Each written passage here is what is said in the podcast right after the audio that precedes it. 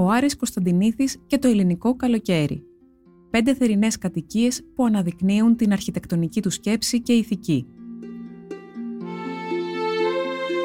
Είναι ένα άρθρο του Γιάννη Κωνσταντινίδη για το Life.gr. Εκφώνηση Μαρία Δρουκοπούλου.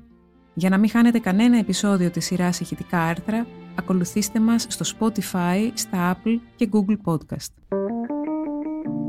Είναι τα podcast της Lifeo.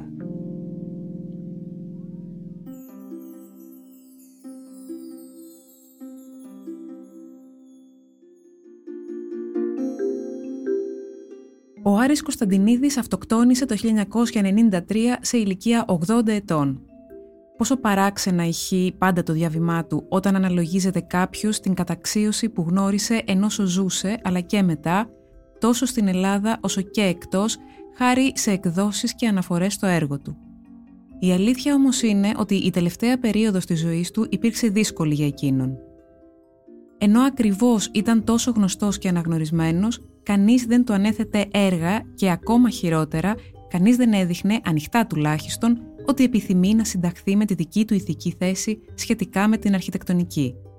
Να αναγνωρίσει χωρίς ενδιασμούς την αλήθεια της αρχιτεκτονικής που εκείνος πίστευε ότι του είχε αποκαλυφθεί, μάλλον εξ ουρανού, και την οποία φαινόταν σαν να μην τη συμμεριζόταν πια κανείς σε μια κοινωνία που όδευε με φαμφάρες προς το να γίνεται όλο και πιο καταναλωτική και παραδομένη σε αυτές τις απολαύσεις της. Και που ως εκ τούτου εγκατέλειπε ό,τι την καθόριζε από πάντα και κατά την άποψη του Κωνσταντινίδη ήταν η ευτυχία μέσα από μια ασκητική σχεδόν διαβίωση η οποία προσδιορίζε σε καθοριστικό ποσοστό το τι εστί ελληνικότητα. Σήμερα δεν πρέπει να υπάρχει απόφυτος εντόπια σχολής αρχιτεκτονικής, ακόμη και μεταξύ των πιο φρέσκων, που να μην έχει μελετήσει προσεκτικά και συνήθως με περιέργεια και ενδιαφέρον το έργο του Κωνσταντινίδη. Όμως το πρώτο που δηλώνουν σχεδόν όλοι είναι ότι οι περισσότερες απόψεις του για την αρχιτεκτονική είναι πια ξεπερασμένες. Όλα τα παραπάνω υποστηρίζουν την ιδέα ότι η πατριαρχική φιγούρα του Άρη Κωνσταντινίδη είναι πολύ πρόσφορη για όλους τους εδώ αρχιτέκτονες προκειμένου να τελέσουν σε διανοητικό επίπεδο έναν πρώτο ειδipόδιο φόνο καθώς πορεύονται προς την ενηλικίωση της αρχιτεκτονικής του σκέψης. Ωστόσο, το τρίτο κατά σειρά παράδοξο σχετικά με τον Άρη Κωνσταντινίδη στέκεται στον αντίποδα των δύο πρώτων. Παρά την απόρριψη που δέχτηκε εν ζωή και μετά θάνατον, το έργο του παραμένει εκεί εντελώς άφθαρτο σε ό,τι αφορά το πόσο αξιοθαύμαστο και εγωιτευτικό είναι.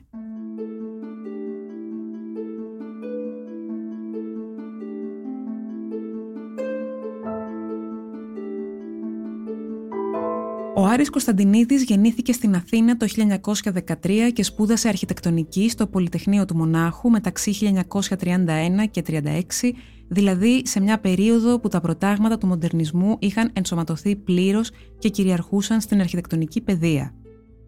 Επιστρέφοντας στην Ελλάδα, καταλαμβάνει θέσεις προϊσταμένου στον Οργανισμό Εργατικής Κατοικίας και στην Τεχνική Υπηρεσία του ΕΟΤ. Ήταν η περίοδος που χτίστηκαν τα υπέροχα ξενοδοχεία ξενία που εκείνος σχεδίασε για τις ομορφότερες και πιο πρόσφορες θέσεις των σημαντικότερων τουριστικών προορισμών στη χώρα. Συγχρόνως, δεν έπαψε κατά το ίδιο διάστημα να αναλαμβάνει ιδιωτικά έργα. Επίσης, ποτέ δεν έπαψε να μελετά και να καταγράφει με σχέδια και φωτογραφίες την ανώνυμη λαϊκή αρχιτεκτονική, εκδίδοντας τρία σχετικά βιβλία μεταξύ 1947 και 1953. Το δέος του για την ανώνυμη αρχιτεκτονική δεν προερχόταν από κάποιο είδος παρελθοντολαγνίας ή από την αναπόφευκτη γοητεία που ασκεί το γραφικό στοιχείο, αλλά από την αναγνώριση μιας σοφίας της στον τρόπο με τον οποίο απαντά στις αρχιτεκτονικές ανάγκες που γεννούσε ο τόπος. Για τον Κωνσταντινίδη, η σύγχρονη αρχιτεκτονική θα όφιλε να προσφέρει εξίσου ουσιαστικές λύσεις στις ίδιες ανάγκε – ήταν απαραίτητη λοιπόν η μελέτη της ανώνυμης αρχιτεκτονικής επειδή αυτή κατέγραφε πρώτη και παρέδιδε με εντυπωσιακή ακρίβεια τις εν λόγω ανάγκες. Και σε αυτές τις ανάγκες έδινε λύσεις που τις χαρακτήριζε το μέτρο και ένα πνεύμα λιτότητας, τα οποία αποδεικνύονταν αλάνθαστα κάθε φορά που έπρεπε να επιλεχθεί το αναγκαίο και να απορριφθεί το περιττό. Επίσης, ο Κωνσταντινίδης θεωρούσε ιδανικό τον τρόπο με τον οποίο τα παραδοσιακά κτίσματα εντάσσονται στο τοπίο και στέκονται στην άσπηλη φύση, σαν να τις ανήκουν και σαν να δημιουργήθηκαν χωρίς παρέμβαση ανθρώπινου χεριού. Για όλες αυτές τις δυνάμεις της, ο Κωνσταντινίδης θεωρούσε την ανώνυμη αρχιτεκτονική θεόκτιστη. Υπάρχει χωρίς να δελεάζεται από μόδες και τάσεις ή οτιδήποτε άλλο πρόσκαιρο και παροδικό. Κατά συνέπεια, απέδιδε τις σταθερές προαιώνιες αξίες της κοινωνίας και ως εκ τούτου ήταν μια αληθινή αρχιτεκτονική. Εξίσου αληθινή θα όφιλε να είναι και η σύγχρονη αρχιτεκτονική.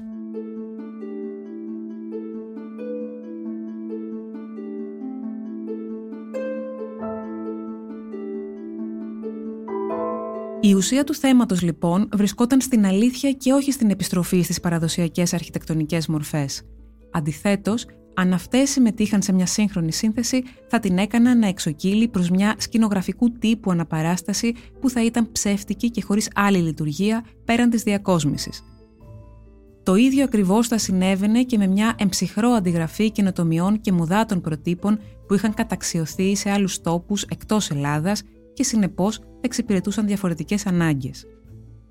Ω προς αυτή την επιμονή του για αλήθεια και ουσία στη σύγχρονη αρχιτεκτονική, ο Κωνσταντινίδης γινόταν κατά κάποιον τρόπο η κακιά Βασίλισσα Γερτρούδη στον Άμλετ του Σέξπιρ σε εκείνη την περίφημη στιγμή της που ζητά από τον συνετό σύμβουλο Πολώνιο να της πει ποια είναι η αιτία της τρέλας του γιού της, πιέζοντάς τον επιτακτικά με τη φράση More matter with less art απαιτώντας δηλαδή περισσότερο περιεχόμενο με λιγότερη τέχνη και εννοώντας με αυτό ότι ο Πολώνιος θα έπρεπε να αφήσει κατά μέρος τις ρητορικές υπεκφυγές και τις φιωριτούρες προκειμένου να τη παραδώσει την ουσία του πράγματος.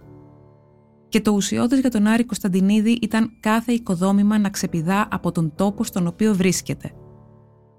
Μια αληθινή κατασκευή δεν είναι μονάχα μια κατασκευή, αλλά κάτι που να βγαίνει από το έδαφος όπως ένα φυτό, ένα δέντρο, ένα λουλούδι – γιατί η αρχιτεκτονική είναι γεωγραφική και φυτρώνει στον κάθε τόπο όπως τα δέντρα, η θάμνη και τα λουλούδια, σημείωνε το 1972. Ενώ στα ημερολογιακά του σημειώματα της περίοδου 1937-1990 που έχουν συμπεριληφθεί στην έκδοση «Η αρχιτεκτονική της αρχιτεκτονικής» αναφέρει ότι η αληθινή αρχιτεκτονική γίνεται αυτόματα ένα με τη φύση και προτρέπει τον αρχιτέκτονα «Πέσε χάμω στη γη και πάρε στα χέρια σου το χώμα» τις πέτρες. Κατέβα στις ακροθαλασσιές και πιάσε τα βότσαλα και την άμμο και βούτα βαθιά, μέσα στο νερό της θάλασσας, για να δεις τι θησαυρούς κρύβει μέσα της. Άλλοι κόσμοι που όμως θα σου ανοίξουν ίσως νέους ορίζοντες και για τον τρόπο που θα δουλεύεις απάνω στο έδαφος της γης. Ξεκαθαρίζει επίσης ότι ένα σπίτι είναι αληθινά σύγχρονο γιατί αιτιολογεί τα περασμένα και προδιαγράφει τα μελλοντικά μια σύγχρονη αρχιτεκτονική είναι αληθινή γιατί κλείνει μέσα σε κάποια γενικά πλαίσια και το χτες και το αύριο. Απαιτούσε επίσης από κάθε αρχιτέκτονα να γνωρίζει πιο καλά από τον κάθε άλλο άνθρωπο που ασκεί κάποιο άλλο επάγγελμα πώς πρέπει να είναι ένα σπίτι για να κατοικηθεί άνετα και για να είναι ένα πραγματικό δοχείο ζωής. Γιατί ο αρχιτέκτονας οφείλει να ξέρει πώς πρέπει να ζει ο καθένας μας, έχοντας πιάσει το αληθινό νόημα της ζωής και ως δοχεία ζωής, όπως περιέγραφε τα σπίτια, θεωρούσε τους χώρους όπου το κάθε πράγμα βρίσκει τη θέση του σύμφωνα με τον προορισμό του και όπου, σύμφωνα με τη ματιά του αρχιτέκτονα για το κτίσμα και για τη ζωή, όλοι οι άνθρωποι θα μπορούν να ζουν σε αυτό άνετα, απλά, λιτά, συνετά και μονιασμένοι.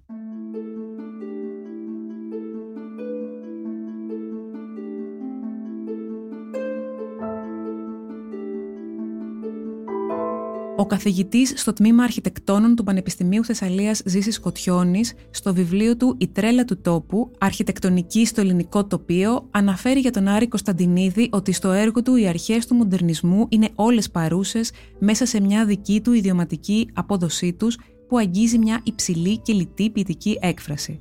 Υπό αυτό το πρίσμα, κατά τον Κοτιώνη, ο ιδιωματισμός βρίσκεται στην εννόηση της σχέσης ανάμεσα στο υπαίθριο και το κλειστό, ανάμεσα στη φύση, το τοπίο και το ανθρωπογενές αντικείμενο ως σχέση εκπληρωμένη ήδη στον αρχαίο ελληνικό όσο και στον κόσμο της παράδοσης. Μελέτησε την τυπολογία του αρχαίου Μεγάρου, που είναι για αυτόν μια διαρκής διιστορική αρχιτεκτονική τυπολογία με τη διαβάθμιση κατά βάθος από το υπαίθριο και το φωτεινό προς το κλειστό και σκοτεινό που εκπληρώνει έναν χωρικό τρόπο να βρίσκεται ο άνθρωπος μέσα στον κόσμο.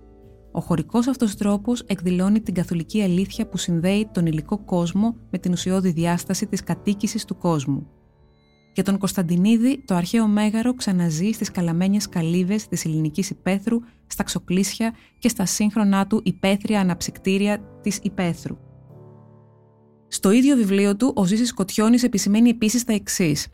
Πιστεύοντας ότι έχει βρει μια λύση με καθολική ισχύ πολύ πέραν της ιδιωματικής της ισχύως, στο προσωπικό του έργο ο Άρης Κωνσταντινίδης άρχισε να αισθάνεται σαν απόλυτος γενάρχης που το ένα μετά το άλλο τα επίδοξα παιδιά του τον εγκαταλείπουν. Οι πελάτες, καλομεθυμένοι αστεί του ειδονικού μοντερνισμού, εγκατέλειπαν τις επιταγές ενός ασκητικού βίου σε ένα περιβάλλον όπου έπρεπε συνεχώς να κυριαρχούν το ύπεθρο και η αδρή ύλη. Στο έργο των συναδέλφων του, από τον Λεκορμπιζιέ και τον Μη μέχρι τους μικρούς προφήτες της γειτονιάς του, έβλεπε παράλογες αποκλήσει από το προσωπικό του επινόημα που εκείνος εννοούσε ως καθολική αλήθεια. Έτσι η μεγάλη αλήθεια που είχε κατακτήσει έγινε ένας εφιάλτης μέσα στον οποίο κλείστηκε η αποξενωμένη μορφή του αρχιτέκτονα γενάρχη έτσι ακριβώς όπως έγινε με τον μάστορα του Πυραντέλο που με μεγάλη τέχνη συνέραψε ένα μεγάλο σπασμένο πιθάρι και όταν τέλειωσε το έργο του κατάλαβε ότι μέσα στο καλοκολλημένο πιθάρι είχε φυλακιστεί ο ίδιος του ο εαυτός. Η σημασία που ο Άρης Κωνσταντινίδης απέδιδε στο πόσο η σύγχρονη αρχιτεκτονική θα έπρεπε να προσαρμόζεται στον τόπο στον οποίο θα κτιστεί ένα οίκημα είναι ακόμα πιο φανερή στα σπίτια διακοπών που σχεδίασε. Ακολουθούν πέντε τέτοια παραδείγματα, ακολουθώντας τη χρονολογική σειρά υλοποίησής τους.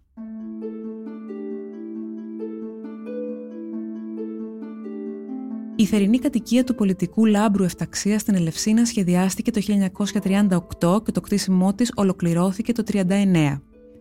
50 χρόνια αργότερα, το 1988, ο Κωνσταντινίδης επανέρχεται σε εκείνο το πρώτο έργο του στο κείμενό του «Με το έδαφος» που συμπεριλαμβάνεται στο βιβλίο του «Τα προλεγόμενα» από τα βιβλία που βρίσκονται στα σκαριά. Το οικόπεδο εκείνο έχει μια έντονη κλίση προς τη θάλασσα και ο Κωνσταντινίδης σημειώνει ότι σε κάθε περίπτωση το αρχιτεκτονικό έργο οφείλει να προσέχει την κλίση του εδάφους και να την ακολουθήσει σαν μια γόνιμη αφορμή και αφετηρία για κάτι που θα στέκει σωστά και αυτονόητα μέσα στο τοπίο, απάνω στο τοπίο.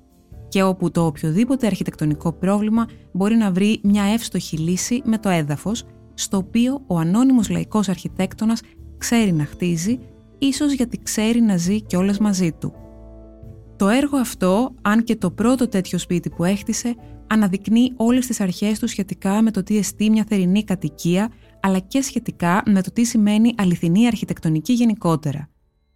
Οι αρχές αυτές οριμάζουν καθώς θεωρητικοποιούνται και εστερεοποιούνται στο έργο του που ακολουθεί. Έτσι αναγνωρίζει κάποιος το εν λόγω σπίτι την πλήρως εξορθολογισμένη διάταξη της κάτωψης εντός ενός απλού και τυπικού ορθογώνιου παραλληλόγραμμου, την ένταξη αυτού του απλού κουτιού που είναι το σπίτι στο φυσικό περιβάλλον ακολουθώντας τη μορφολογία του εδάφους και συνυπολογίζοντας με ακρίβεια τις τοπικές κλιματολογικές συνθήκες, την εξονυχιστική ανάλυση της λειτουργικότητας των εσωτερικών χώρων, την αυστηρή επιλογή των υλικών κατασκευής με προτίμηση στα φυσικά υλικά που παρέχει ο τόπος και τη δέουσα κατασκευαστική ποιότητα.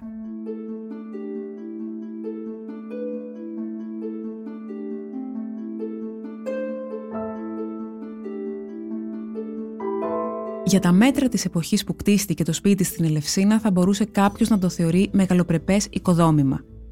Ωστόσο, καθώς τα χρόνια περνούσαν και η πολιτική πορεία του Λάμπρου Εφταξία έδειχνε όλο και πιο επιτυχημένη, ο Άρης Κωνσταντινίδης εκλήθη να σχεδιάσει ένα καινούριο σπίτι, στο ίδιο οικόπεδο, που θα παρήχε περισσότερο χώρο υποδοχής για φίλους, συνεργάτες, ψηφοφόρους και για τις σχετικές παραθέσεις γευμάτων, κάποιες πολιτικές συγκεντρώσεις, αλλά και τη στέγη για το απαραίτητο προσωπικό που θα υποστήριζε αυτές τις κοινωνικές δραστηριότητες. Εξάλλου, είχε φτάσει η εποχή που η θερινή κατοικία ως αδιαμφισβήτητη βίλα πλέον είναι για την Αθήνα που μετακομίζει σε νέες πολυκατοικίες το κατεξοχήν κτίσμα που επιδεικνύει διαμιάς το προσωπικό κύρος του ιδιοκτήτη του. Έτσι, κατά το διάστημα 1954-1962, ο Κωνσταντινίδης παρουσίασε στον Λάμπρο Ευταξία έξι διαφορετικές λύσεις για τις νέες ανάγκες του. Ήταν όλες εντυπωσιακές, αλλά δεν πρόδιδαν τις δικές του αρχές στην αρχιτεκτονική. Για παράδειγμα, τα κουφώματα που οδηγούσαν στους εξωτερικούς χώρους ήταν τόσο πλατιά που καθιστούσαν αμφίβολο το αν θα μπορούσαν να κατασκευαστούν με βάση τις τεχνικές δυνατότητες της εποχής. Ωστόσο, όταν θα ήταν ανοιχτά, το μέσα του σπιτιού θα ενωνόταν πλήρως με το έξω και έτσι το σπίτι θα έμοιαζε περισσότερο με ένα υπόστεγο. Καμία όμως από αυτές τις λύσεις δεν υλοποιήθηκε και τελικά το καινούριο σπίτι του πολιτικού χτίστηκε σε σχέδια που του παρουσίασε το 1965 ο αρχιτέκτον Αλέξανδρος Βογιατζής.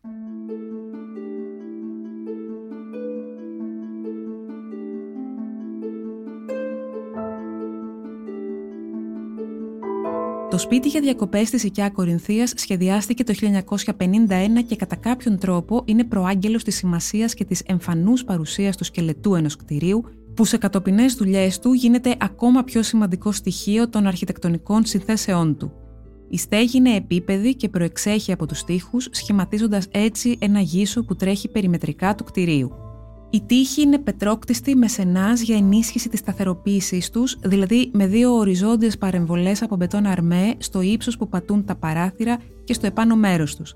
Τα σενάς, των οποίων το πάχος είναι συνήθως ίδιο με εκείνο της τυχοποίησης, εδώ προεκτείνονται στο εσωτερικό του σπιτιού, δημιουργώντας πάγκους και υπέρθυρα ράφια, αποδίδοντας κατά αυτόν τον τρόπο επιπλέον λειτουργίες στο συγκεκριμένο στοιχείο του σκελετού. Οι πέτρες που χρησιμοποιήθηκαν για την τυχοποιία προέρχονται από την περιοχή και εσωτερικά δεν καλύπτονται με σοβά, παρά είναι βαμμένες σε πιο ανοιχτόχρωμους τόνους από τον φυσικό τους. Πολύ ενδιαφέρον στοιχείο είναι ο ημιυπαίθριος χώρος που παρεμβάλλεται μεταξύ υπνοδωματίου, living room και κουζίνας.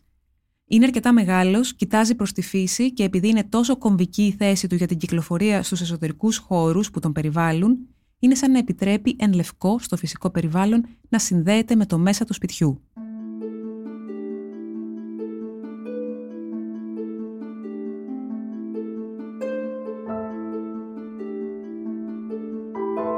Κατοικία διακοπών στην Ανάβησο, έργο το 1962, είναι μάλλον το γνωστότερο, αν όχι το σημαντικότερο από τα τιμαλφή της αρχιτεκτονικής κληρονομιάς εξοχικών κατοικιών που μας άφησε ο Άρης Κωνσταντινίδης.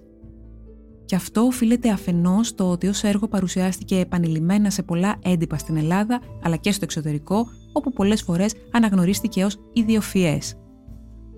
Κυρίως όμως, η φήμη και η γοητεία αυτής της κατοικίας οφείλονται στο ότι είναι χτισμένη πάνω στους βράχους μιας πολύ μικρής χερσονήσου από εκείνες που συχνά συναντά κάποιος στην πετρώδια ακτογραμμή της Αναβίσου, και έτσι λιτή και φίνα που είναι η μορφή της, λειτουργεί ως ένα σχήμα μεταφοράς διατυπωμένο με το αρχιτεκτονικό λεξιλόγιο του μοντερνισμού της δεκαετίας του 60 για την έννοια της δωρικότητα, η οποία δεν έπαψε ποτέ να γοητεύει από τους αρχαίους χρόνους μέχρι σήμερα. Η κατοικία διακοπών στην Ανάβησο είναι επίσης μια απάντηση του Κωνσταντινίδη στη δική του αναζήτηση του τι εστί ελάχιστη κατοικία σε ένα σχεδόν ανέγκυχτο φυσικό τοπίο. Για την κατασκευή της χρησιμοποιήθηκαν κυρίως δύο υλικά: το μπετόν της επίπεδης στέγης και οι λιθοδομές από τοπική πέτρα που τη στηρίζουν.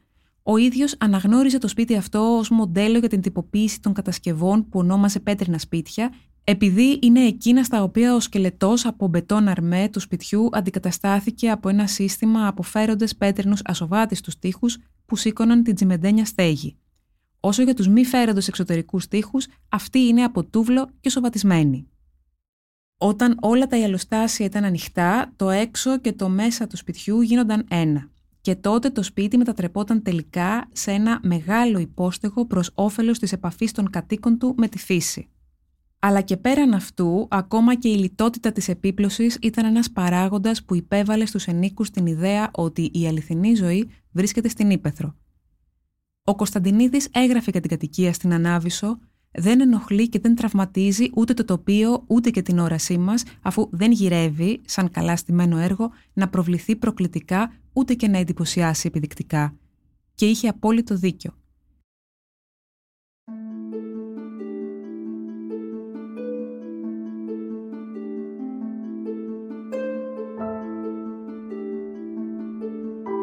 Η διπλοκατοικία στις Πέτσες σχεδιάστηκε το 1963 και ήταν το σπίτι των καλοκαιρινών διακοπών της οικογένειάς του. Το κτήμα βρίσκεται σε ύψωμα πάνω από το παλιό λιμάνι των Σπετσών. Η έντονη κλίση του εδάφους επέτρεψε μια διόρροφη κατασκευή, ορθογόνια στην κάτωψη, παρά το ότι το οικόπεδο είναι παράγωνο και πρόσφορο για διαφορετική αξιοποίηση. Ωστόσο, εκμεταλλεύτηκε τους διαθέσιμους ακανόνιστους χώρους για άλλες χρήσεις, για παράδειγμα τη δημιουργία μικρών κήπων στους οποίους ανοίγουν τα υπνοδωμάτια. Η πρόσβαση στον επάνω όροφο γίνεται και από ανηφορικό μονοπάτι στον κήπο, χωρίς να απαιτείται η είσοδος από την κεντρική είσοδο του σπιτιού. Το κτίριο είναι μεν διόροφο, αλλά δεν διαθέτει μπαλκόνια παρά μόνο δώματα και κήπους, όπως πολύ συχνά συμβαίνει στα παραδοσιακά χτίσματα. Η μέρημνα για διαμπερότητα εξασφαλίζει καλό αερισμό και δροσισμό των εσωτερικών χώρων, οι οποίοι, όταν τα μεγάλα ή αλλοπετάσματα είναι ανοιχτά, γίνονται ένα με τους εξωτερικούς.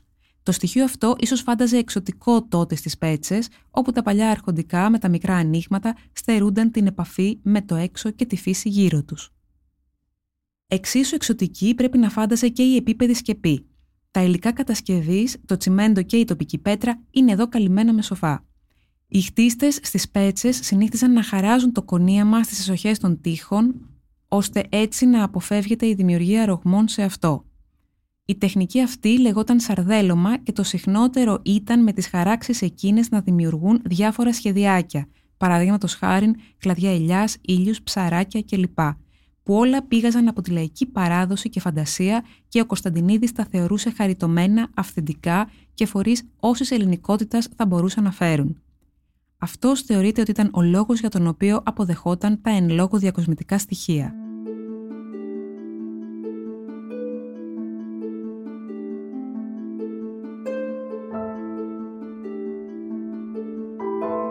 Η θερινή κατοικία του Γιάννη Μόραλη στην Έγινα ολοκληρώθηκε το 1978. Όπως έλεγε ο περίφημος ζωγράφος, θερινή κατοικία σημαίνει ότι εγκαθίστασε εκεί την Πρωτομαγιά κάθε έτους και επιστρέφει στην Αθήνα μετά τις 10 Οκτωβρίου. Ω εκ τούτου, το κτίσμα χρειαζόταν να απαντά στις αξιώσεις που θα είχε κάποιος από μια πιο μόνιμη κατοικία. Ο Κωνσταντινίδης θεωρούσε αυτό το σπίτι, καθώς και ένα ανάλογο που είχε ολοκληρώσει μερικά χρόνια νωρίτερα στην Έγινα, ως συνέχεια της σειράς των πέτρινων σπιτιών, η οποία τυποποιείται με το σπίτι για διακοπές στην Ανάβησο. Η κατοικία Μόραλη υψώνεται πάνω σε μια βάση. Οι όψεις του σπιτιού ορίζονται από τυχεία που χωρίζονται από κενά, χάρη στα οποία επιτυγχάνεται η διαμπερότητα του σπιτιού. Ο Κωνσταντινίδης σημείωνε για αυτά τα κενά ότι δημιουργούν μεγάλα κάδρα τοπίων για τον κάτοικο παρατηρητή που βρίσκεται εντός αλλά και εκτός του σπιτιού. Η διαδοχή των επάλληλων πέτρινων διαφραγμάτων εντείνει την προσήλωση του βλέμματος σε μακρινά ή κοντινά τοπία και βοηθάει την εστίασή τους σε συγκεκριμένα φυσικά αποσπάσματα. Ωστόσο, το 1979, μόλις έναν χρόνο μετά την ολοκλήρωση της οικίας του Μόραλη, ο Κωνσταντινίδης έχει αρχίσει ήδη να νιώθει την πίκρα της απομόνωσής του, για την οποία γράφει «Μόλις οι άλλοι καταλάβουν πως ψάχνεις για κάτι που δεν το θέλουν για δικό τους, θα σε αποφεύγουν σαν το διάβολο και εσύ θα έχεις για συντροφιά την πικρή μοναξιά». Και το 1987 επανέρχεται στην ίδια απογοήτευση, σημειώνοντας άργησα πολύ να καταλάβω πως ό,τι έχω να λέω είναι για να το ακούω ο ίδιος και πως ό,τι γράφω είναι πάλι για να το διαβάζω μόνος μου και πως ό,τι έχω χτίσει ήταν λες καμωμένο μόνο για τον εαυτό μου και για να το κατοικώ μόνο εγώ, επειδή εγώ το έχτισα. Ενώ τελικά δεν ήταν έτσι ακριβώς.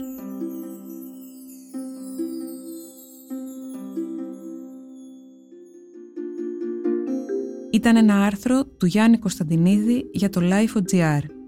Για να μην χάνετε κανένα επεισόδιο της σειράς ηχητικά άρθρα, ακολουθήστε μας στο Spotify, στα Apple και Google Podcast. Ηχοληψία, επεξεργασία και επιμέλεια, Γιώργος Ντακοβάνος και Μερόπη Κοκκίνη. Ήταν μια παραγωγή της Lifeo. Είναι τα podcast της Lifeo.